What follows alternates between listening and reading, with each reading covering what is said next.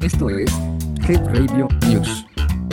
Las noticias de salud que te interesa saber. 13 de septiembre de 2023. La voz de este podcast es generada por computadora. Head Radio, el podcast de la salud. 1. En una nota de la Secretaría de Salud, se informa que las personas que reciben primeros auxilios en caso de accidente tienen 80% de probabilidad de sobrevivir. Los primeros auxilios son el conjunto de acciones inmediatas para una o más personas, que requieren atención inicial debido a lesiones, accidentes u otras situaciones que pueden poner en riesgo su vida. La atención inicial aplica para personas que sufrieron quemaduras, heridas por traumatismo, mordedura de algún animal ponzoñoso, ahogamiento por diversas causas, infarto, desmayo u otra situación de riesgo.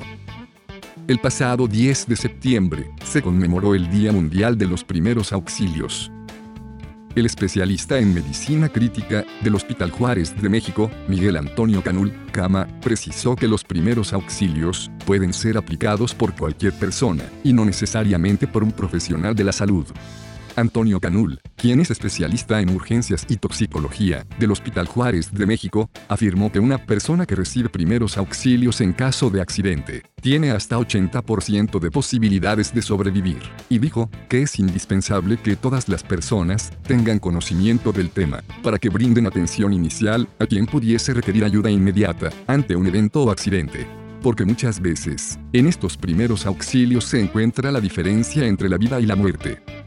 También comentó que, cuando se carece del conocimiento necesario, se debe avisar inmediatamente a los servicios de emergencia, llamando al 911, y por ninguna causa, emprender acciones de mayor alcance, ya que podrían lesionar aún más o dañar más la salud del paciente. Como ejemplo, las personas que sufrieron traumatismo craneoencefálico. Es importante realizarles valoración de su estado neurológico, verificar que esté despierto, orientado y reactivo. No movilizarlo, porque puede ser que además de la lesión en la cabeza, tenga daño a nivel cervical, es decir, en la columna. Los primeros auxilios implican ayudar a un semejante en una situación de necesidad. Son muestra de humanismo, solidaridad y servicio a los demás. Se refieren al acercamiento inmediato para ayudar a alguien con malestar físico, que se siente mal, que tuvo un accidente o que enfrenta una situación que está poniendo en riesgo su salud o inclusive su vida. Diego Santillán Santos, especialista en urgencias del Hospital General de México, precisó que cualquier persona puede recibir capacitación sobre primeros auxilios en los centros de salud. En el Instituto Mexicano del Seguro Social, IMSS. El Instituto de Seguridad y Servicios Sociales de los Trabajadores del Estado, OISTE. En la Cruz Roja Mexicana, entre otros. ¿Y tú? ¿Tienes conocimiento de primeros auxilios? 2. El pasado 12 de septiembre, la Organización Mundial de la Salud lanzó nuevos recursos sobre la prevención y despenalización del suicidio. El suicidio es un importante problema de salud pública. Cada año más de 700.000 personas mueren por suicidio. El suicidio es la cuarta causa de muerte entre las personas de 15 a 29 años. Cada pérdida de vida no solo es trágica en sí misma, sino que también tiene efectos profundos y devastadores en familias y comunidades enteras. El suicidio puede estar vinculado a factores y desafíos sociales, económicos, culturales, psicológicos e interrelacionados incluida la negación de los derechos humanos básicos y el acceso a los recursos, así como a acontecimientos vitales estresantes, como la pérdida de los medios de vida, las presiones laborales o académicas, ruptura de relaciones, discriminación, entre otros.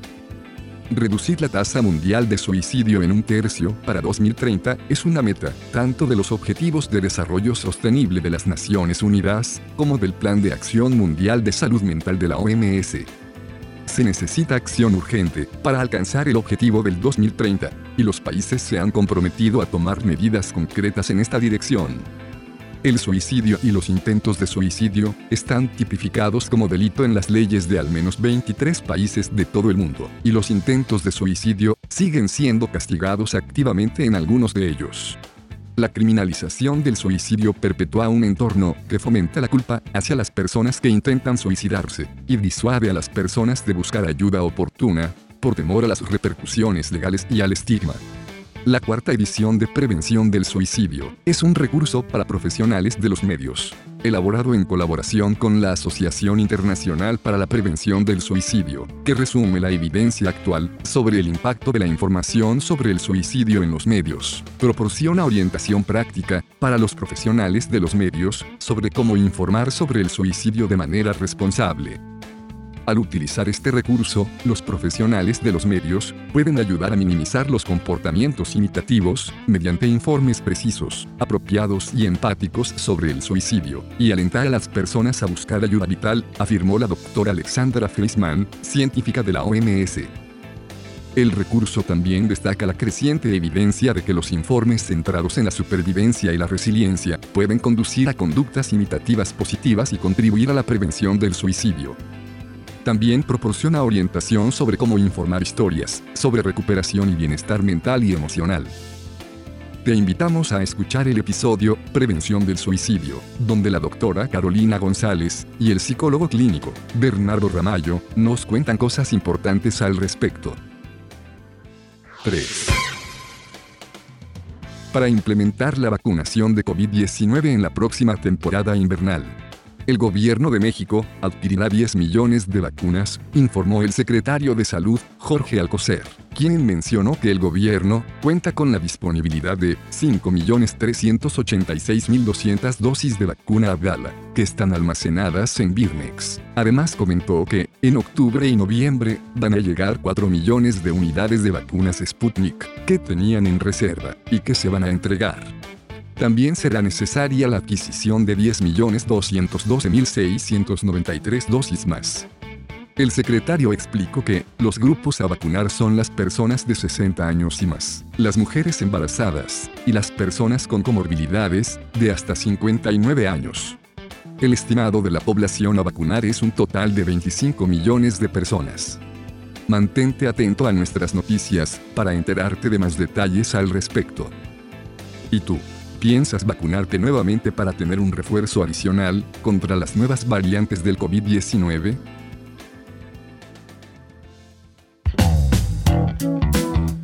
Esto fue Health Radio News. Mantente actualizado de las noticias más relevantes en salud. Escúchalas martes o miércoles en punto del mediodía. Hasta pronto. Health Radio, el podcast de la salud.